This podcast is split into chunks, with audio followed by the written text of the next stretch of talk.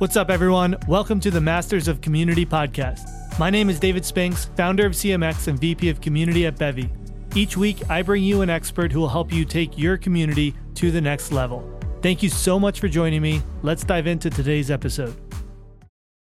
Today's guest is Marjorie Anderson. She's been the manager of digital communities at Project Management Institute for over 12 years. She's also the founder of Community by Association, which is an amazing network of community professionals who are working in the association space. In this conversation, we talk all about how PMI approaches its programming to serve its million plus community of project management professionals. Pretty wild. She also dives into their virtual events, which she's been running since 2014, so way before coronavirus and when everyone else had to try to go online with their with their events. She also shares insights into how community teams can make sure their work is driving measurable business impact. That's one of her most passionate topics. And we go deep into objectives and metrics that you can focus on to make sure that you're having a real impact for your organizations. Marjorie is one of the most experienced community professionals I know. Uh, she's a wealth of insight and, and actions and tactics that you can apply to your own communities. So excited for this conversation. Hope you enjoy it too. If you do, share it with your friends and colleagues after the episode. All right, let's dive in.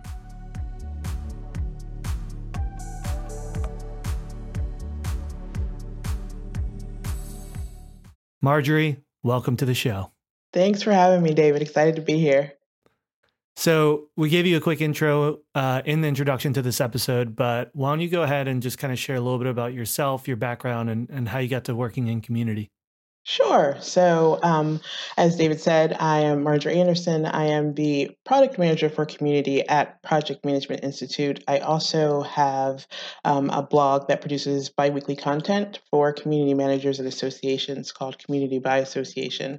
Uh, I started out actually in my, my working career in retail and customer service worked in that field for many, many years. And when I got to PMI, I started out in our customer service area and then moved to back office operations in 2010 and was looking for some other opportunities within the organization and was having some conversations and, you know, the one of the HR uh, employment specialists kind of pulled me aside and said, you know, I appreciate your excitement for wanting to apply for other roles, but we need to find something that's a fit because I was really literally applying for everything that came up in 2012 2013 timeframe she said listen we have a virtual communities team that is currently looking for someone to fill a role i think you'd be a good fit for it. And i was like ah, i don't know about all that. And so the role came up i let it pass and then it came up so again. that was the one role you did right, right. I was like no that's not the one for me.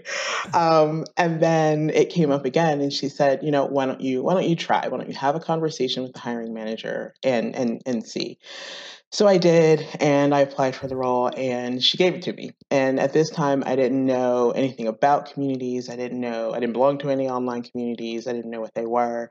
And so I joined the program in the midst of change. We had a communities of practice program that had 36 separate communities of practice, all um, locked down to membership, um, led by volunteers. And it was changing because we were also acquiring um, another community platform as you know in the midst of all of this. So um, we were dissolving that program while i was joining the team. So not only did i have to learn about what it meant to manage an online community but then i also had to learn what my role was really going to be in the next six to eight months.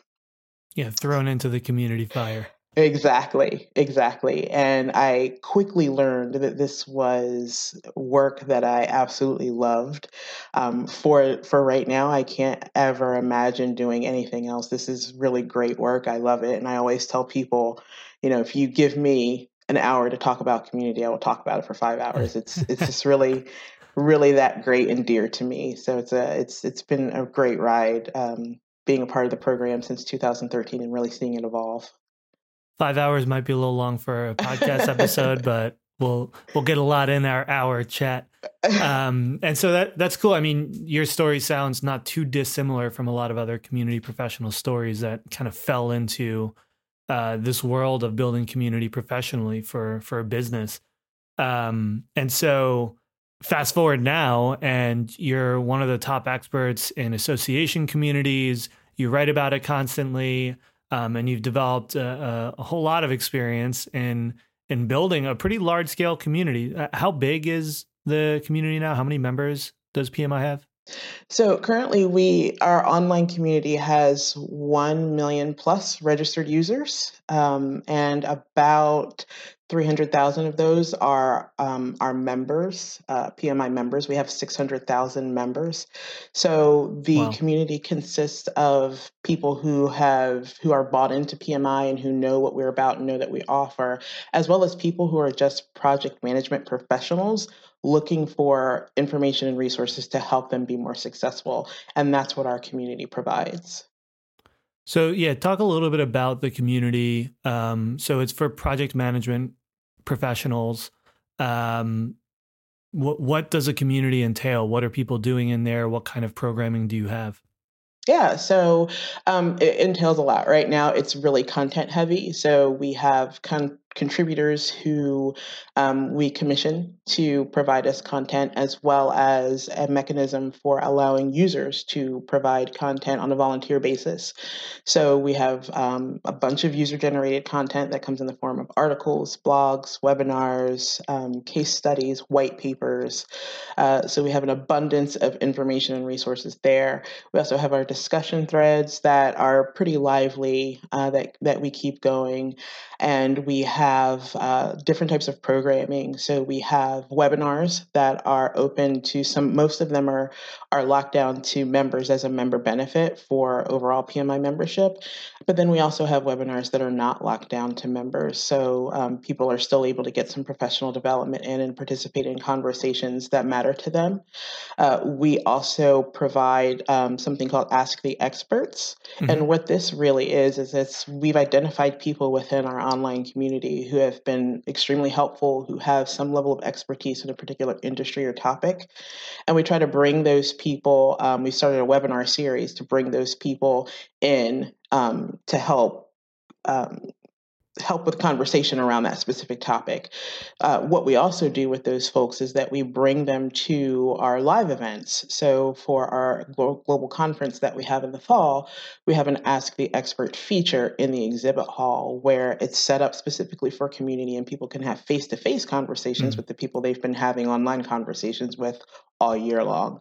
Um, we so it also, sounds like there's a lot of mentorship kind of focused programs because all your members are people who have a, a shared profession and they're all coming to get better at that profession. And so, is that kind of the value that you really focus on in terms of community to the member?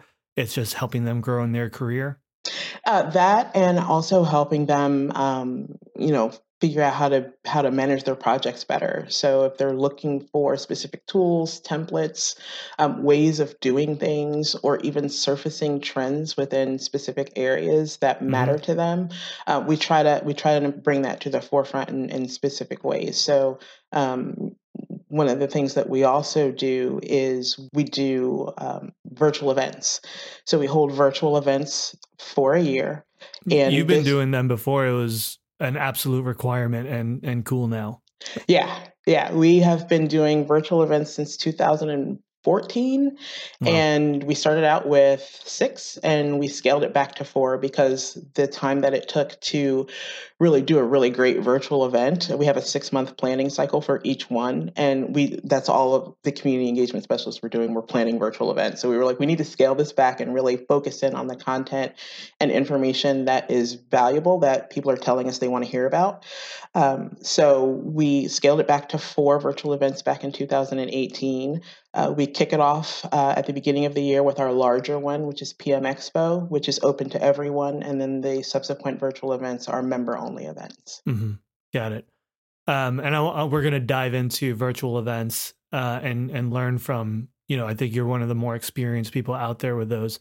Uh, before we get kind of into the weeds, um, just to continue to frame a little bit, I want everyone to really understand the community program you're running it's it's an old community. It's been around for a long time, right? When was PMI started? So PMI um, was founded in 1969, I believe it was, okay. and um, so we had our 50 year anniversary last year. But ProjectManagement.com has been around for 20 years, so that community has been around before we acquired it back in 2014. Once we acquired it, we launched it in 2015, sunset our communities of practice program, and that had become our new community. Oh, interesting. So yeah. you, it was an association, and then there was a separate community that some folks started um, for project managers, and you as the association were like, we need to get into this whole internet thing. Uh, let's acquire the leading community. Yeah, because before that, our, our community programs were were very centered on um, just our members. So we mm-hmm. had SIGs and colleges that started, I think, in 2008. So that was when I was just starting at PMI. I've been PMI mm-hmm. for 12 years. So um, they had SIGs and colleges. They were volunteer led. They were only open to members. You had to pay a subscription fee in order to be a part of them, but they were virtual. Um, so we quickly realized that model didn't work. Uh, mm-hmm. And we moved to communities of practice, which you didn't have to pay for anymore, but you still had to subscribe to them. Mm-hmm. Um, and they were still volunteer led. And the thing that we found um, that we were having trouble with was that the content was being duplicated, the experiences were disjointed. So you might go to an agile community of practice and it be vibrant and there's conversation and regular content, but then you might go to, you know, a leadership community of practice and there hasn't been a post, you know, in six months. So mm-hmm. um, what we decided was that we had outgrown that model as well. When we first started, it was fine, but then we started to outgrow that model. It was something that our members were saying, listen, you know, I get what you're trying to do here, but we're not getting any value out of this particular model. And you know, we're, we're having disjointed experiences. I'm not finding the things that I need in one place, which was really important. They didn't want to have to go to three to four different communities of practice in order to get one piece of information. Right. So when we acquired projectmanagement.com, we migrated that content. And then what we did was we we deconstructed that volunteer model so that everyone was entering the community on equal footing mm-hmm. and had an opportunity to be seen as leaders within the online community and and, and ambassadors and, and you know and experts and those types of things. So right. um, we we launched our new community in um, March of 2015, and it skyrocketed, took off from there. Um, so we're we're at a good point now where we have we've seen that it's working, but there are still some strides we need to take. There, you know, we're not we're not connected. You mean you haven't perfected community yet? It's not Weird. perfect. so, so now um, are, are, your members? You said you had six hundred thousand members. Um, What's the distribution of paid and unpaid in your community? So we have 600,000 PMI members as a and whole, a little over. Yeah, and they're all paid. We have um, a million plus registered users within the online community. So um, I would say half of for the number of people who are actually participating within the online community who are PMI members, it's about 300,000. So right. most of the people who come into the online community and participate are non members which is a ripe opportunity for PMI to be able to reach people through online community that they may not have had access to before. Mm. Um, however, our most vocal and active are PMI members because once again, they've they've already drank the Kool Aid. They know what PMI is about. They they're bought into our mission, vision, and values, um, and they know what we offer. But then there's this whole group of other people who don't. Uh, and this Got is it. a great opportunity for us to work with the rest of the organization and say, hey, here's some people that you might want to try to reach out to and grab. And so the community is totally free for everyone to participate in, whether yep. or not you're a member. Yep, and, it's a freemium. And, and then model. there's a bunch of other value adds for members. Exactly. And and so do you see community is that kind of the business objective for you? Is it to help you acquire new members? It's one of them. It's definitely one of them. It's to help acquire new members. It's helped to provide additional visibility to the product services and experiences that PMI offers.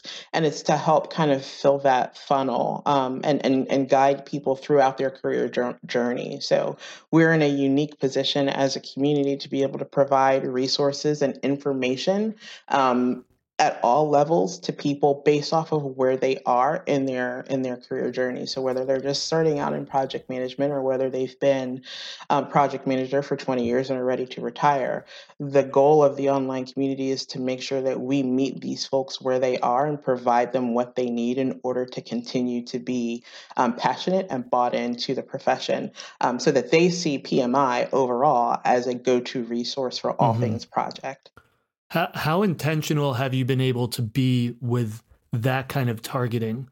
Um, because that that aligns really closely with, I guess, like a general theory that I have of community that all communities exist to help people grow, and especially professional communities. It's all about helping people grow in their career, and you can imagine a career journey or any sort of learning journey that anyone can be on, and um, communities can essentially support people as they're getting from level one to two to three.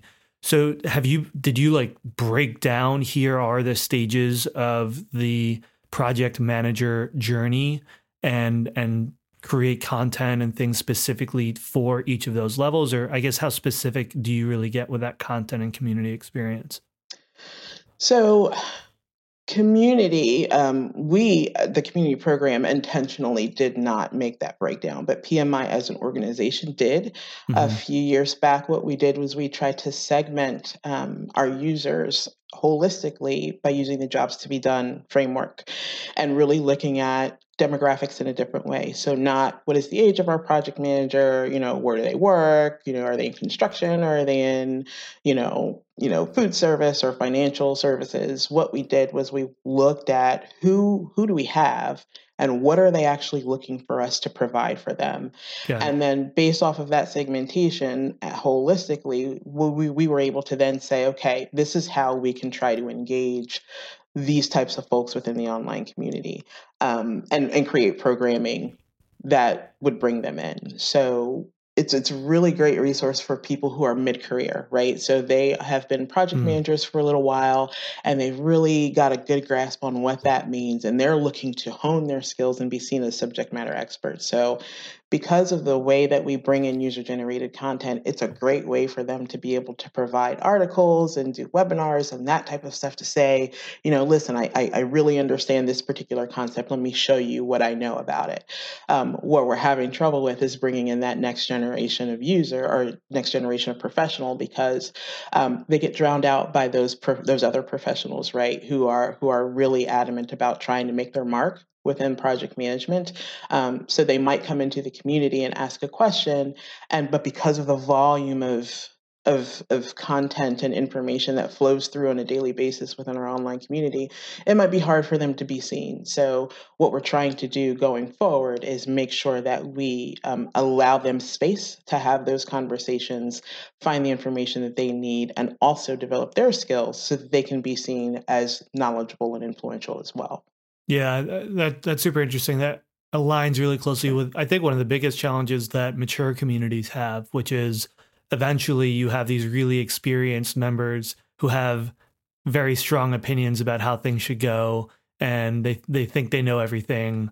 Um, and I, I've I've heard from many companies that like that can actually become pretty problematic and make it hard for new um, community members to come into the community and feel welcome and feel like they have a role there and a space there. Um, I've seen other communities literally split out the groups and they're like, okay, we'll give you your own space for all the OGs and uh, and then create a space just for bringing in new members.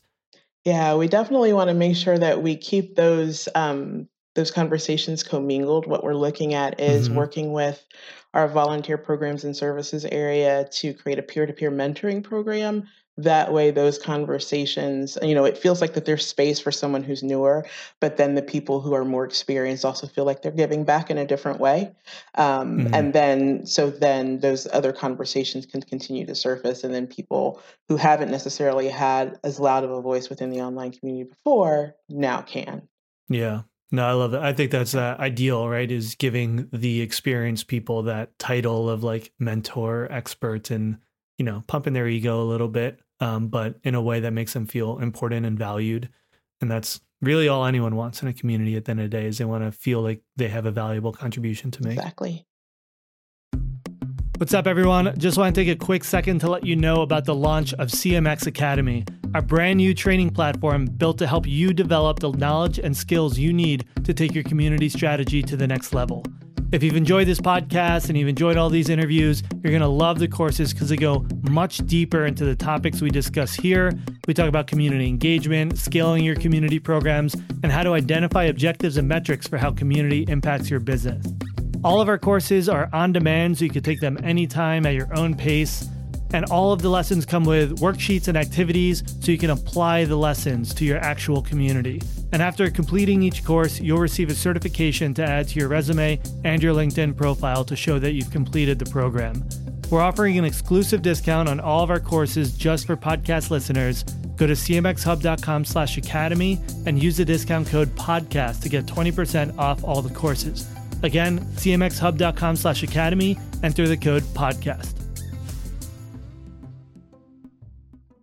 So, okay, so I'm curious now to kind of zoom out a little bit. And, and so got a really good idea of the community, um, the programming, the history. And so, so now, you know, your job is to engage this community. I mean, I, I think it's interesting for associations because associations essentially are communities. Um, Whereas, like maybe other businesses have a software product or something else they're selling. An association essentially is saying, like, become a member and become a part of this community. And yeah, they get all these kind of benefits and and trainings and assets, but ultimately it kind of is community at its core. And so generally when I see those, it, it's, you know, member growth, member retention as as the key business objectives. Is that what your objectives are or how do you think about you know the business objectives the business outcomes you're shooting for? Yeah yeah. So um, you know that is definitely part of our um, business objectives. And you know I, I ask a couple of questions when i think about how are we going to measure the business value of community. Um, and so the first thing that i do is I, I think about how do i qualify or quantify what members are getting out of the community. Um, and, and some of the things that I usually, I mean, that stuff can be done through surveys and informal conversations, but um, what I usually do is I look at um, what are we measuring and, and does it connect in any way to feeding into the business goals of the organization? Because that's usually first top of mind for me. I think about, you know, where is the organization heading? And then what did I say the goal of my community was and where do they marry. Um, and then if there's no synergy somewhere, I try to figure out where that synergy needs to be. Scrap what doesn't make sense and keep what does. So I, I look at um, what my metrics are, um, look for things that I can measure that will really um, help provide an indication of wanted behavior from the from the user. So how are they engaging? Uh, how much time are community members spending on the site? You know, how are they re- how are often are they returning and are they sharing content? And that can be you know indicators of behavior there. So that's one of the things that I look at in terms of are we meeting our business objectives and do the business objectives that we have set forth make sense? Um, if I can't measure those types of things, then I revisit. Um, and then I look for um, what is the organization getting out of it. So at the end of the day, if the organization in their strategic plan says these are the things that we want to focus on, and these are the things that we want to drive forward, where is my contribution from a program perspective to that? So um, mm-hmm. I have some conversations with people across the organization, um, and then I try to figure out what what story can i tell based off of what i'm what i'm measuring? And does that again feed back into what i said my community strategy was going to be and how that connects to the rest of the organization?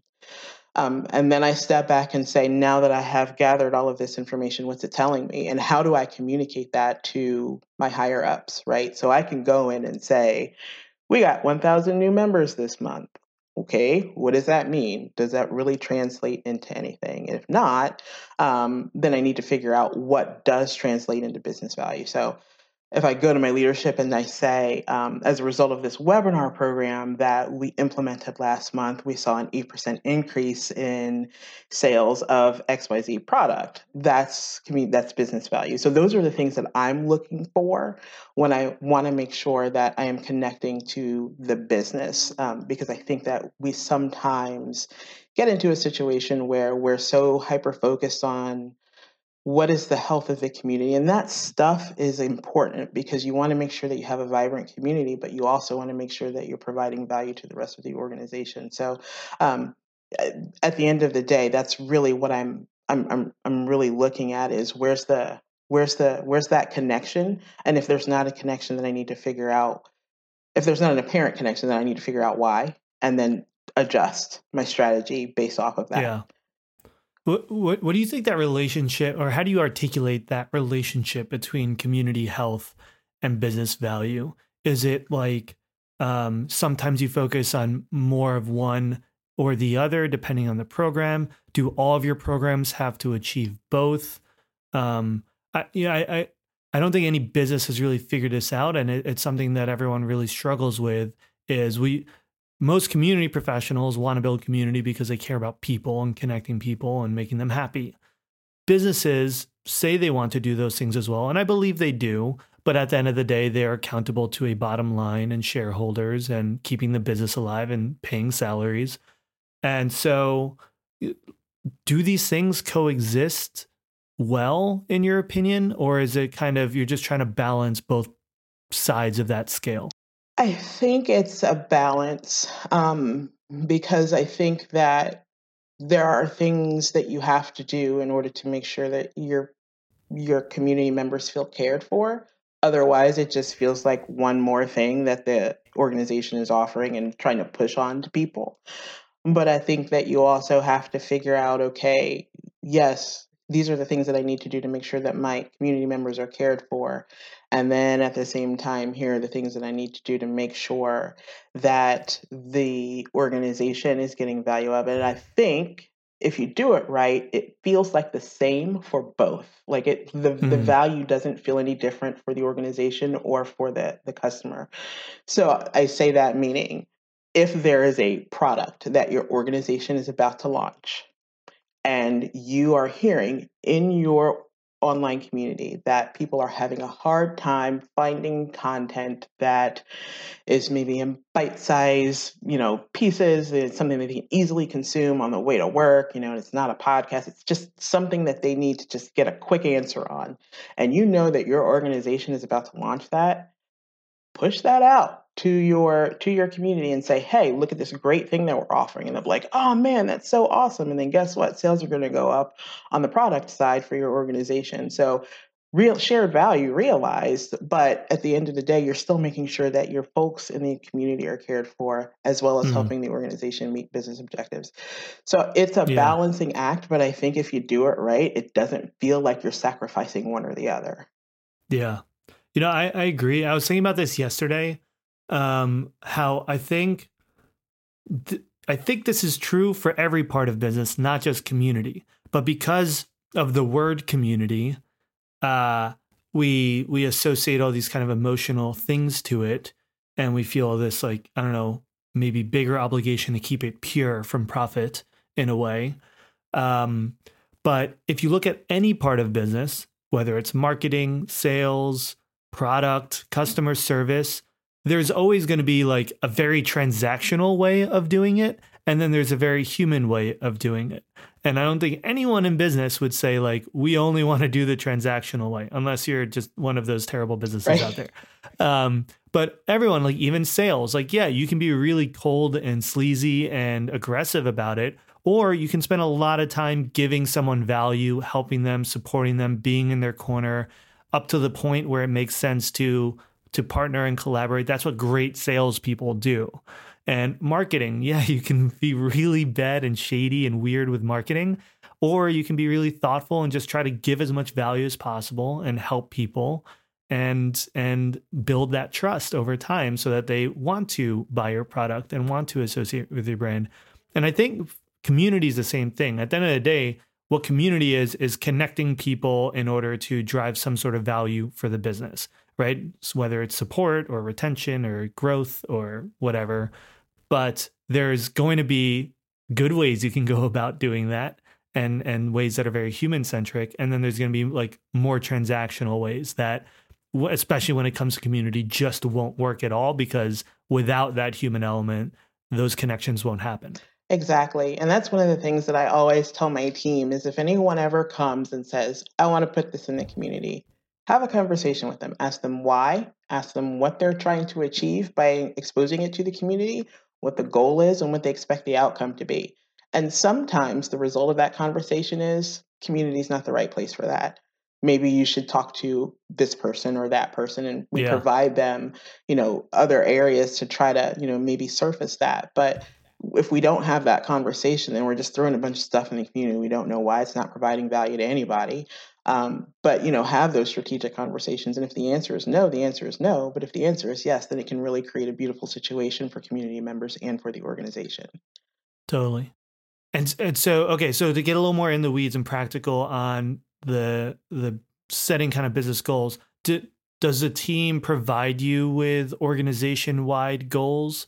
and then you work back from there on how are the community programs impacting that or how do you how do you know what the major focuses for the organization yeah so the first thing that i do to understand what the focus is for the organization is i read our strategic plan um, it's out there for anybody to to take a look at and i take a look at it and i urge my team to take a look at it and we really try to figure out and understand what are the business goals for the organization going forward Mm-hmm. Um, so executive team puts out a strategic plan. They do that once a year. Um, we refresh our strategic plan every three to five years. Um, oh yeah. wow, that is a long-term strategic plan. Yeah, yeah, and, and, we might be shifting to a different model, but the current way that we do it is we we refresh it every three to five years, and things change. So. Um, you know, we make updates to the parts that need updates, but we do a total overhaul, you know, later on. You might have a global pandemic. Right. Those things might might alter that three to five year strategy or three to five week strategy. exactly. Exactly. Um, so then once that's out, I, I, don't stop there. Then I try to figure out, okay, what are the needs across the business? So I have conversations with other people. Um, peers and colleagues usually have very specific business goals that are tied to that larger strategy. So you, you're not going to get um, what those business goals are without having conversations. So mm. what I did one year before I became the manager of the program was I did a roadshow. I took it upon myself to meet with key st- stakeholders across the organization that I knew were big parts of the strategy, like our hmm. chapters, mm. our volunteer programs and services team, our events team. And I really tried to understand what their pain points were, what were they struggling with, what was working really well. And then I would ask, so what can community help with? And sometimes they didn't know. But just in having those conversations, I had notes that I could then take back that would help me figure out okay, these are some areas we might be able to tap into to help move things forward for that team or for the business. Um, and I urge my team to do the same. Have conversations with people across the organization, stay tuned in to what's happening, changes that are taking place. Um, updates those types of things so that we can figure out okay what's the what's the way that we can really help here um, I love that. Yeah. Uh, I just want to call out that that is definitely something I've seen as a consistent theme with people who are successful in their work building community is they make it a point to sit down and get in a room with other members of their team in other departments and understand their needs and their pains and how community can help them. All of a sudden that that unlocks a whole lot of resources and support and interest in community Whereas uh, what a lot of people I, I, I think I see do is they just try to kind of build community in more isolation. If anything, they even put up walls. They say we don't want marketing here, we don't want sales here, um, and and then they you know have to ask for resources later, or they try to like communicate how they're helping marketing, but it wasn't a conversation. It's kind of broadcasted out, which doesn't work. Right. Exactly. And at the end of the day, if you're having those types of conversations and if you're really kind of inserting yourself and kind of extending an olive branch, that is what helps you create your value statement for, you know, as part of your strategy. And that ultimately then helps you secure um, budget, secure resources, those types of things. And then, you know, always going back to why does this community exist? Why did my organization or this company or this brand choose to make an investment in community? And mm-hmm. if you are still crystal clear on that, um, then um, make making sure that you stay true to that um, as part of your overall strategy and how you're going to kind of navigate through the rest of the organization and continue to provide value is incredibly important because yes it's about the business but you also need to understand and make sure that you're crystal clear as to why that investment was made and is it still ringing true? If not change your strategy so that it continues to ring true.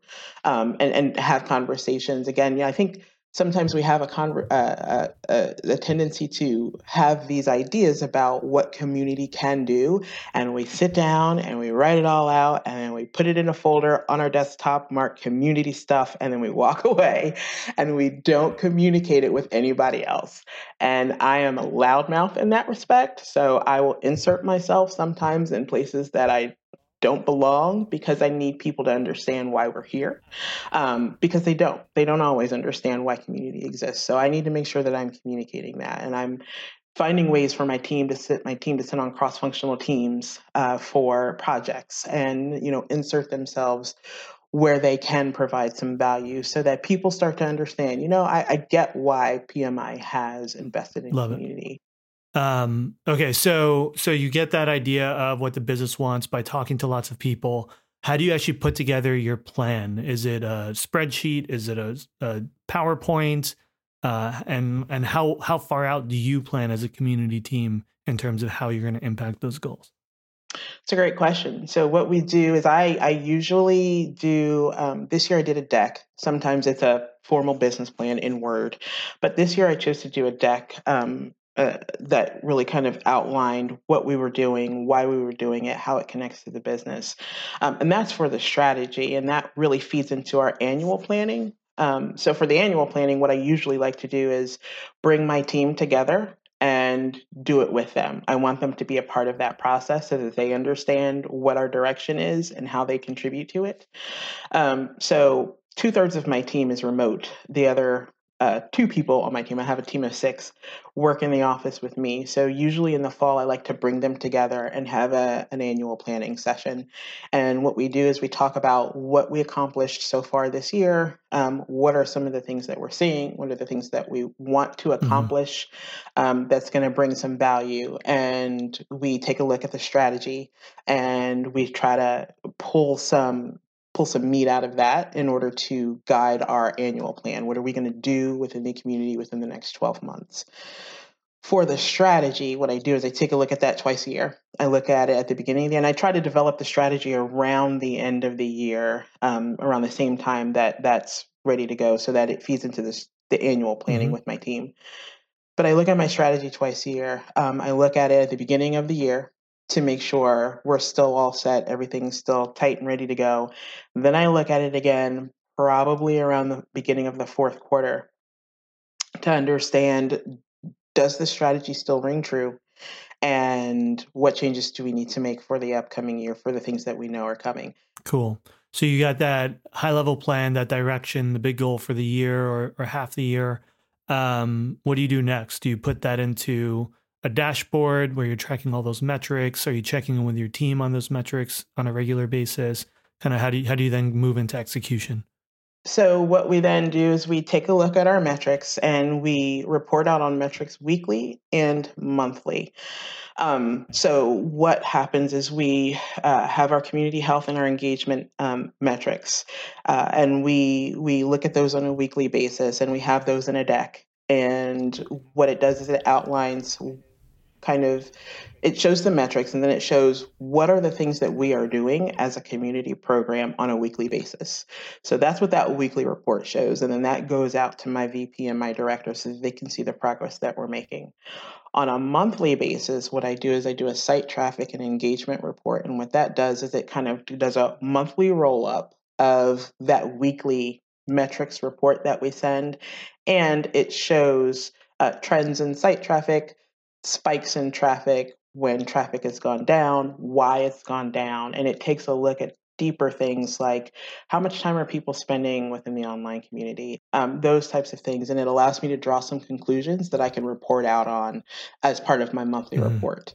Uh, so they're getting information not only on a weekly basis, but on a monthly basis on the performance of the community. And then by looking at that information that frequently, it allows me to then be able to see where I need to make changes if I need to make those Got changes. It. What are your top three favorite metrics? Uh, my top three favorite metrics. The ones you dream uh, about. ah, the ones I dream about. Let me think. Um, I I love the unique visitor metric because then that tells me how many really new people are coming into the community. So it's not just the number of site visits; it's the number of unique visits to the mm. community. Who's who's coming that hasn't been there? Do you want that to be going in any given day. every month, or just staying consistent? Um, I would like to see it um, at least, at the very least, stay consistent. Um, as long as that's continuing to be something that is not going down, you know, then that's perfect for me because then that means that there's interest and people are wanting to come and consume the content and and get the experience that others mm-hmm. are getting. Um, so that's one. Um, I like to see um, the number of messages sent between users. Mm. So that's one that we measure to see are they talking to each other? You know, not just in the discussion forums, but are they actually having conversations? And it susses out the stuff that's spam, right? Like buy this Rolex watch because people people do spam our community and we we have a good you know mechanism for making sure that those people are out. But i want to see are people sending messages to each other and having conversations about project management? Are they talking to one another outside of the discussion thread so that's a great one that i love to see every month. Um, and then the third one that I really like to see is the number of discussion threads that actually have answers. So because of the number of people within our community, we the discussion threads. I mean, there's thousands of threads, you know, thousands of posts every month. Um, but I like to see how many of those are actually getting answers and which ones aren't getting answers, so that we can keep an eye on that and make sure that we go in there and make sure that those folks are getting answers, so they continue to come back. Um, but that's one that I always get excited about. I love to see that people are answering each other's questions and helping one another. It's it's that tells me that they're engaged and they're invested in the community in a way that um, some communities don't get to see. Awesome. Good metrics. I'm going to dream about those metrics now. um, I, I, think I forgot to ask in the beginning too. What platform are you hosting your community on? We are currently hosting our community on a platform called Cold Fusion, uh, but we are working through a community migration and we are looking at a couple of vendors uh, to migrate off of for the sheer fact that we want to be able to collect some more robust data on who our users are and connect that into our CRM. Right now, the current platform does not allow for that. But um, you know, I think that once we migrate to a, a truly um, connected uh, community platform, then we'll really really be able to see some really awesome insights about who our users are totally. and what they're doing. What what CRM are you using? We are currently using Microsoft Dynamics 365. Cool. Um, sweet. So yeah, I think that's helpful context. Um, a lot of these metrics really will depend on the platforms you use and, and how you're able to gather that data. So super important. Um, cool. I want, I want to switch gears a little bit into kind of talking about the programming and content and events and things you're doing. One thing you just did, super impressive, was you ran a 40,000 person virtual event. And you said earlier you've been doing events since 2014, I think you said. And so yep. everyone's trying to figure out virtual events right now because people literally can't interact in person. Um, would love to hear from you. what goes into running a 40,000 person virtual event? What are, what are the key things that you think are important for making a virtual event successful?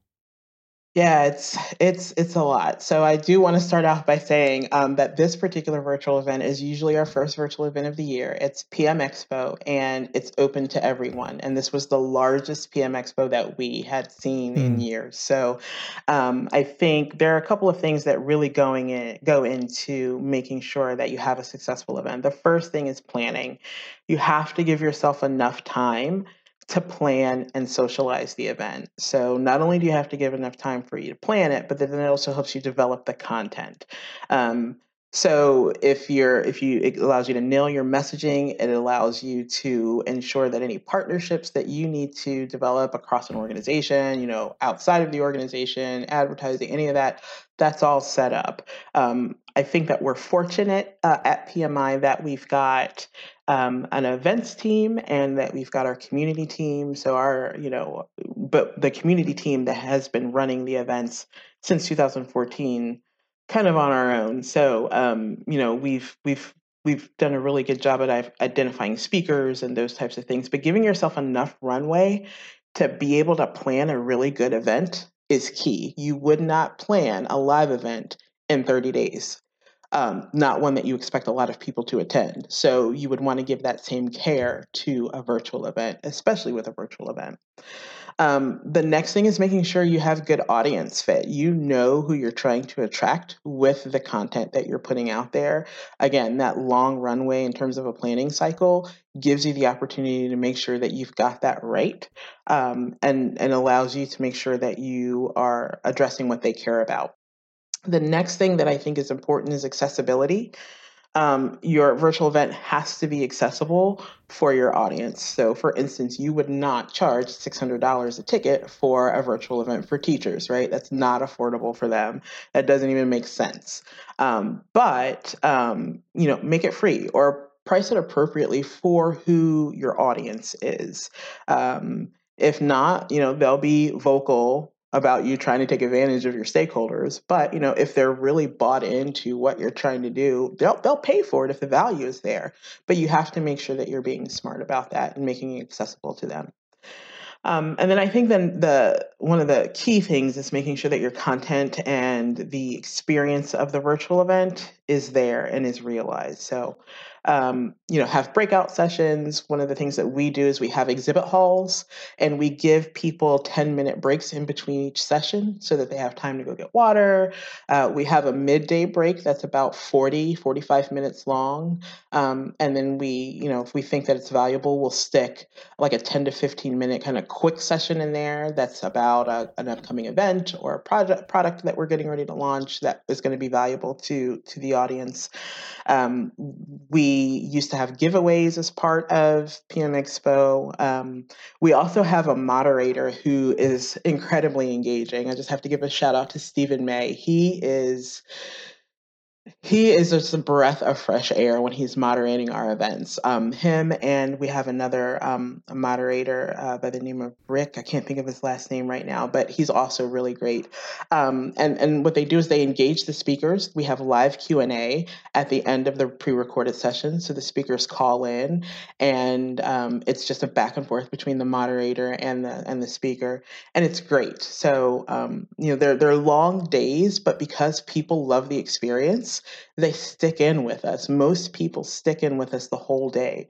We start our virtual events at 9 a.m. in the morning and they finish usually by 5 o'clock in the evening. And most people stay on with us all day because they enjoy the experience.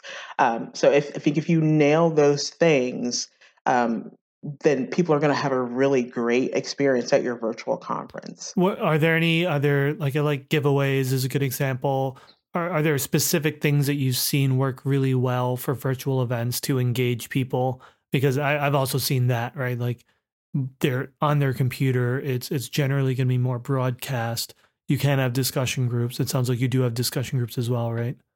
Yeah, we actually um, we recently last year um, turned off the chat function in the sessions, but we have a networking mm. lounge, in the platform. So people can go to this specific area to chat with one another, exchange ideas. Uh, we have a virtual exhibit hall. So during breaks, or if they're like, you know what, this session's not for me, they can go into the virtual exhibit hall. And we have booths that are there that are not only for um, PMI, but then we also have advertisers mm-hmm. that are there. So, you know, our ad sales department does a really great job at selling space, either in a virtual event or in a live event. And we get vendors like like Microsoft, we get vendors like Keyed In, we get vendors that come in and they have access to these folks and these folks have access to information and tools that these vendors offer that are going to help make them more successful. So that's pretty engaging for them. Um, we do ask our uh, presenters to do things like incorporate polls. We had someone last year do a whole session around jazz and project management. So it was very interactive and there was a lot of hmm. music mm. associated with his presentation. So we we ask our our presenters to kind of stretch themselves a little bit and then we also provide ways for people to do something other than sit and listen mm-hmm. to someone talk at them all day um, during the during the event. And it's it's it's always usually a great hit. We get great feedback um, within our social channels and people emailing us just to say you know how engaging and valuable the, the, the virtual events are to them What I'll also say about running a successful virtual event is that no man is an island. My team is extremely skilled and capable, but they aren't marketers and they don't do graphic design. So we have a really good relationship with our marketing department to make sure that we have the messaging right and to ensure that we're reaching out to the right audience for our virtual events. Uh, we work with our social media team to get the word out in those channels. Our email team deploys the marketing messages for us. Our online learning team holds the relationship with the platform vendor. So this is really, truly a group effort. And I just want to say that if you're lucky enough to have those types of relationships and resources in your association or your company, you have to use those partnerships in order to be successful. It's so, so important. Awesome. Cool. So yeah, virtual events, really big. Um, what are other things that are really key for keeping your community engaged? Uh, you do the physical events um, in the community. You talk about mentorship programs. I guess like what what are the things that you think are most important, or what's advice you'd have for others on how to build engagement and and create a really great content program for their community, given the the scale and scope of what you've been able to do. So I think one of the one of the great things that we we've been able to tap into is user generated content. We are not the ones creating, the staff's not creating the content that goes into the community. It's the community creating that content. So they're able to share best practices, their experiences, lessons learned um, through different mediums. And that could be a webinar, that could be an article, that could be a blog post. Um, that could be a podcast. So, whatever way that they're creating, we like to pull that into the community so that they can learn from one another. And that really gives them a boost, helps them feel like they're contributing, um, and it keeps them engaged because then once they've created that content and they see that people are really receptive to it, they want to do more. So, that keeps people wanting to come back mm-hmm. to the community. Um, and then I think that one of the other things that you want to look at is how can you how can you surface other information and resources that are going to be helpful to people? So i mean there's only i think user generated content is is good but i think it starts to duplicate itself um, after a certain time. So what i mean by that is if someone writes an article on agile transformations and someone sees that it does really well then all of a sudden you get this influx of content on agile transformations. And so that means that the community is not seeing anything fresh. So bring in um, one of the things that we're doing now is an ask me anything mm-hmm. session it's called Disco- it's we, we call it discover pmi and what that does is it brings in people from across the organization to tell our community about things they may not know about they're not selling they're just saying hey this is what i do here at pmi and then it gives the, the community an opportunity to ask them questions about it right so oh i didn't know that you guys had an academic research program. Tell me more about that. How can i get involved? I'm in academia. How did i never know about this? So it keeps them connected to each other and it keeps them connected to the organization. It helps them discover things that they didn't know about. So always look for things that are going to possibly be new to your community. Look for ways um, look for the things that they're talking about. So if, if you are providing content on a specific topic or experiences around a specific issue that six months ago was important to the community, but now they've moved on to something else and you haven't adjusted, adjust. Figure out what it is that they need, talk to them, figure out what it is that they want, whether that be um, a dedicated forum to get their feedback, whether it be having one on one conversations. Um, post your own content. Uh, one of the things that we did was um, while we try to let them post their own content, uh, we have a blog uh, that is reserved for community staff called The Critical Path. And one of the things that I did last week was I posted just a blog to say, hey, I know this whole COVID 19 situation is tough. It's tough for me too. Here's some self care tips. What are you guys doing? had generated a huge, um, a great response because they got to talk about something that's different, right? They weren't talking about how, as a project manager, I'm helping my community. They were able to say, you know what? This is what I'm feeling too. And these are great tips. And I never thought about that. So um, it, it really kind of changed their thinking. So find those opportunities where you're able to engage them around something other than the thing that they talk about all day, every day. And I think that that's what's going to keep them coming back. It's going to keep them wanting because then you're you're you're seeing them as humans, not just the people who are in my mm. community. And I think that's so important. Um, and that's what's keeping them engaged. That's what's going to keep them coming back because you mm. see them. You are actually seeing the people who take the time to come into your community and spend part of their day interacting with the stuff that's there um, once they feel seen, then they're going to feel like, you know, this is this is my home. This is somewhere I want to continue to come back to. Love it. Awesome. Okay, we're going to wrap up with some rapid fire questions. You ready? I'm ready. All right. One, how do you define community? Bringing people together and letting them feel connected to not only each other, but to whatever it is that you're offering, making them feel like they've got a home. Awesome. Two, what's your favorite book related to community or any resource? Belong by Radha Agrawal. Mm, good one. Awesome. Three, what's your go to activity or self care tactic for when you're feeling overwhelmed or stressed about the community or there's conflict or something? What, what's the one thing that you like to do? Play solitaire.